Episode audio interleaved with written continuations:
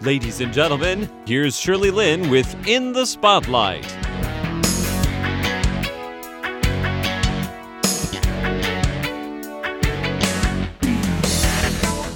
Welcome to In the Spotlight. I'm Shirley Lin. Ann Liao was born in Taiwan. She has lived in Australia, South Africa, and South Korea, um, and probably some other places too that I've forgotten. But uh, why she studied and now teaching communication design is because she really cares about social impact. She said that empathy is a big component of design because design is user centered. Ever since she was young, she was quite entrepreneurial, and besides, she has a serial entrepreneurial mother. Ann's interests are very diverse because she's also interested in fashion and beauty blogging. She loves dissecting, and I'm not talking about dissecting animals, but dissecting issues and then wanting to learn more and understand more. She came back to Taiwan because her mother started a biomedical company, and so she's here to help to support through design. Let's hear more from Ann Liao today.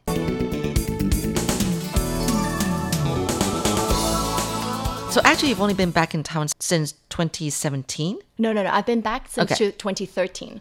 So Okay. 2013, I was building and prototyping. Actually, not even thinking I was going to go into entrepreneurship at all. Right? It was really focused on just teaching children because I was teaching English and I was doing design simultaneously for clients. And then I thought, oh, you know, actually, my teaching methods in design, I mean, design helped my teaching to Okay. do better. And then it was uh, really in about 2015. I think it was World Design Capital came to Taiwan during ah. that time. And I was like, okay, the ecosystem is developing. This mm. is where I should be investing because I always look at the next 10 years of my life, like where I want to be, and then I backtrack, right? Uh-huh. So, um, in that sense, I thought, okay, it's time for me to invest in my life. And then I started doing personal development, and I thought, okay, now the tools that I've done, I want to see if people enjoy this, right?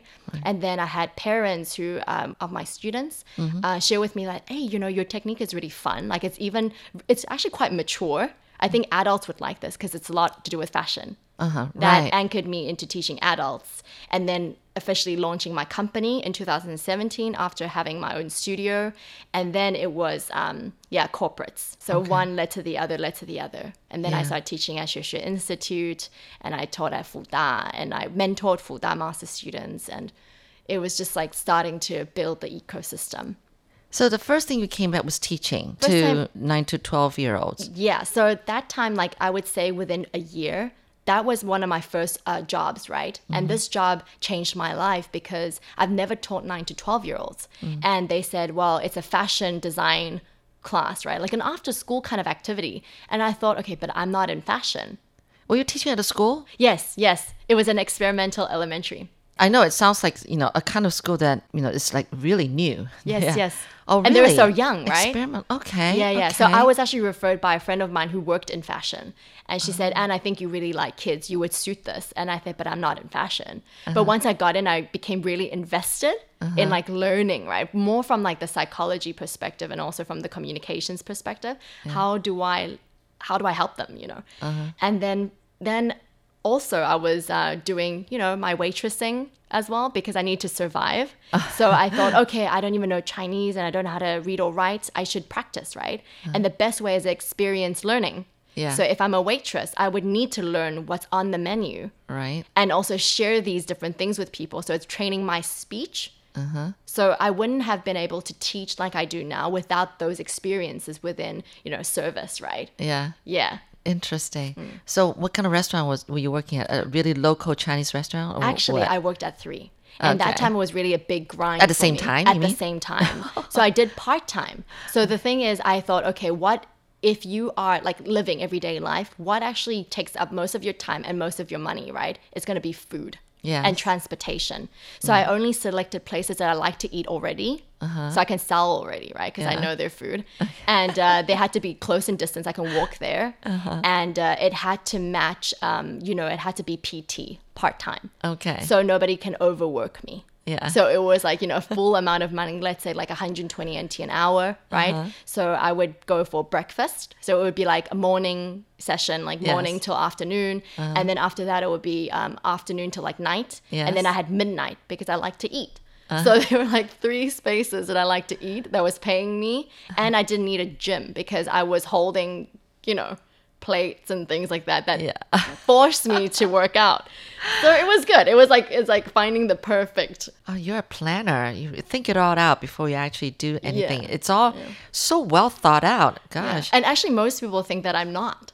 that that's when they actually see my ideas, they think, "Oh my gosh, this this, this could be really intense," and you know, it's probably like, uh, you know, you see the risks and the fears, and I, but actually, I've been planning for a long time. Oh. like yeah, it's just my enthusiasm might feel like it must be something very fresh, but I only get to that. It's just because I also have a comfort zone, right? But my comfort zone is just a little bit bigger than other people because I've just seen too much um, when I've been growing up. So I thought, oh, you know, if not now, then when, right?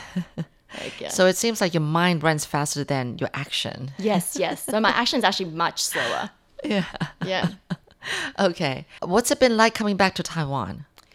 Um, I think Taiwan has been just marvelous, to be honest. Um, I think people, the environment, it's just a perfect space. It's like a family, right? It's Taiwan is like known in the startup world as a community. Like not every city is like a community, but Taiwan is like that, right? You mm. come back, it's almost like it has a town feel. It has all the necess- like all the necessary components of a large city, but mm-hmm. it's very, very like community. You know, a lot of cafes, a lot of this like good lifestyle that you would want to build a longer time, you know, your life in. So this has really helped me create really, I mean, good relationships, good foundations for, mm.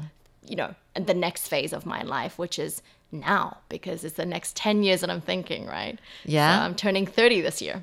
Okay. And um, previously, I've been building, you know, that business, and then now, because of those experiences, I feel like I'm ready now for a startup. And Mm. I think I think it's funny. Most people start off with a startup, perhaps, Yes. and then they, maybe they fail or they succeed, but most fail, right? Right. And then they go into building their next startup, Right. or a business. Right. But I did opposite.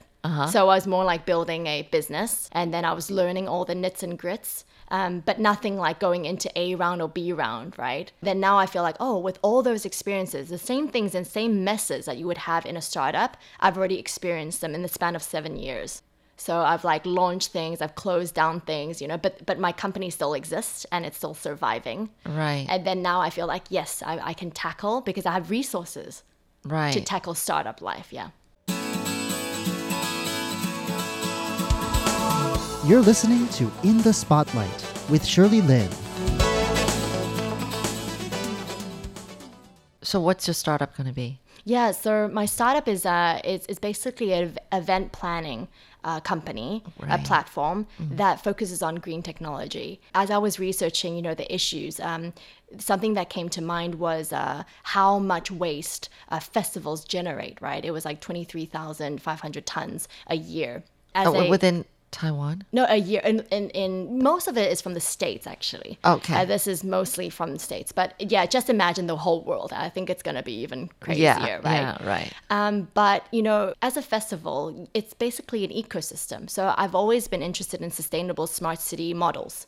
Right? How does that work? But you know, in order to get all these components to invest, people to invest in these things, it would take a long time to convince people, right? So in instead of telling people to go vegan or go, you know, I just want people to have a good time learning. Yeah. Um, so I wanted to develop a tool, which is something that I'm working on now. It's a platform. It's an event planning tool. Uh, it's a drag and drop a method where it's kind of like building a website, right? In the past, you have to find these amazing developers in house, but now these websites manage these. Uh, tools for you, you drag and drop what you need, and it calculates, you know, all the waste that you have, right? Yeah. And then and then we'll give you suggestions of like how do you replace that Right. with something better, and then what is the comparison between the waste, right? Yeah. And it's a perfect thing for saving time. I don't believe that people are innately bad or they want to create like horrible things. Um, I think we're just kind of lazy, you know, and I'm definitely not an exception, you know, and it's for the lazy. It's like a for, for dummies, right? But I don't think anyone's dumb either. So just uh, ease, an easy platform to, to create social impact and change. Yeah. Wow. So this is going to be a one person startup? No, no. Uh, what I alone? learned, yes, what I learned was um, as a solo entrepreneur Uh-huh. for like seven years. I mean, we have different partnerships within different industries, right? But I feel like m- that is like my baby, right? Uh-huh. So a lot of people, when they first make a startup, it's like that's their baby, right? But Right. now it's not really. I've already I have mine. Yeah, yeah. That is not getting sold. Right. But then now I'm I'm happy to build something else for everyone to enjoy. And then in the future, if I do end up selling it, or if I, you know, do something else with it, I feel okay because because there is like that clear goal and vision in mind that the purpose of this is not to just like make myself feel good or something. It's really about serving a bigger purpose and, a, and an impact. Yeah. Right. Yeah. exactly. And now I'm looking back on how I introduced you. Social entrepreneur who runs an education and design group focused on green technology and innovation. You've pretty much covered everything that's and, you know understood it within this one sentence here. It's amazing. You you know it seems like your life is a lot of fun and exciting. Yeah, your mind's always moving on the run. It looks like. So where do you want to go from here with your life? Actually, um, I thought about this a lot. Maybe it's because I'm turning 30, and as What a 30 year old woman, think about? yeah. So the thing is, you know, I think now um, my let's talk about my fears, right? I made 30 um, fears that I have, and um, one thing that I'm tackling this year is actually singing in public. I'm extremely afraid of singing. I'm so surprised to hear this because it's so different from. I thought you were going to say something related No. to what you've been doing. because I think like personal, you know how like mind, body, spirit, Uh-huh. right? So I feel like in terms of you know business, and I'm less afraid of failure in Mm. that section because I know that you know no matter what happens, as long as I'm living, right, there's always going to be chances. That's that's actually a personal motto. Okay. Of mine, but you know things like sharing my art because I've always loved drawing, right, and like illustrating. I illustrate poetry and like all these different things. I love I love cooking. I'm a homebody, and you know even like getting people, like even inviting people guests to my house and cooking for them was a huge fear of mine. Oh. I never felt comfortable with this. Uh-huh. It's just felt too vulnerable and personal. Do you know what I mean? Because like if they reject the food, it's really like they're rejecting you. You know what I mean? Like less of that perspective. But now I've been doing that a lot more. I host more like dinner parties at my house. I cook for people, um, you know, and sing's another one that I. You're the only chef. I mean, sorry, yeah, going back. me. Yeah, yeah. Yeah. Wow. Yeah, and then, yeah, yeah. and then I've always loved cooking. Yeah. Feeding how many people? Oh, I, at a I time. mean, I made hot pot. I mean, that's an easy way out, you know. But Yeah, I yeah. did everything from scratch. So the thing is, um, I'm a vegetarian now. Okay. Um, and coming from vegan then vegetarian, so you know the whole thing is about sharing good things, right? Right. And so I had like you know now I do annual hot pot for Chinese New Year. Oh, so from wow. like four people, like four people, I had like eleven Okay. including myself at my Yeah. house at my little studio Yeah. um, and it's just it's it's been really good to be able to share that more personal side Mm. which i think i've always been quite like private about right Uh-huh. but i feel you know as as we go along and we're more confident i guess with ourselves we're able to share the other more personal side as well Oh, so that's kind of like what i'm doing now it's Yeah. more like facing those personal like fears yeah Oh, so interesting. Name a few more out of your list of 30. fears. oh, a lot. Okay, I'll do another one that I've already done. So I've ticked seven off already out of 30. Oh, good for you. And one of them is hugging someone, a stranger. so free hugs you see on the streets, right? yeah. And um, I started this last year. So uh, I gave a girl a hug. She held the sign free hugs. And I was like, you know, this is all or nothing, right? Right. So I just hugged her. Yeah. And I was like, yes. Yes. yes. It just, it just, you know, the whole competence, confidence thing, right? It really comes from fear. I think I've tackled my more entrepreneurial fears. Next is startup, right? Uh, right. Yeah, that's a whole different like pitching and like you know that that all or nothing. That's really scary, but uh, I'm ready to tackle. So that's another one. This has been a lot of fun talking to Thank you so much. Yeah, well, thank you. I have this rule, which is a 30 minutes rule, and that's when I think about nothing. Okay, every day, Yes, it can be anytime, any moment, and I just blank my mind. 30 minutes. And I think that's really, it's like kind of like meditation, right? Yeah, yeah. So, you know, a lot of people say you have to go like peaceful and stuff like that. I could do this at a subway. Okay. I just close my eyes and I think Right. of nothing. And, uh, and That's I think, hard. and I think that really supports, you know, Yeah. it's almost like conscious, like you have to tap into that. But if you allow yourself to do 30 minutes of absolutely nothing, Nothing. it just makes your life so much more at peace, right? And grounded. Yeah. Oh, good for you. Yeah. Well, you need that. But in the meantime, you're actually contributing a lot to society with what you're doing. Yeah. Mm. Thank you so much. Thank you.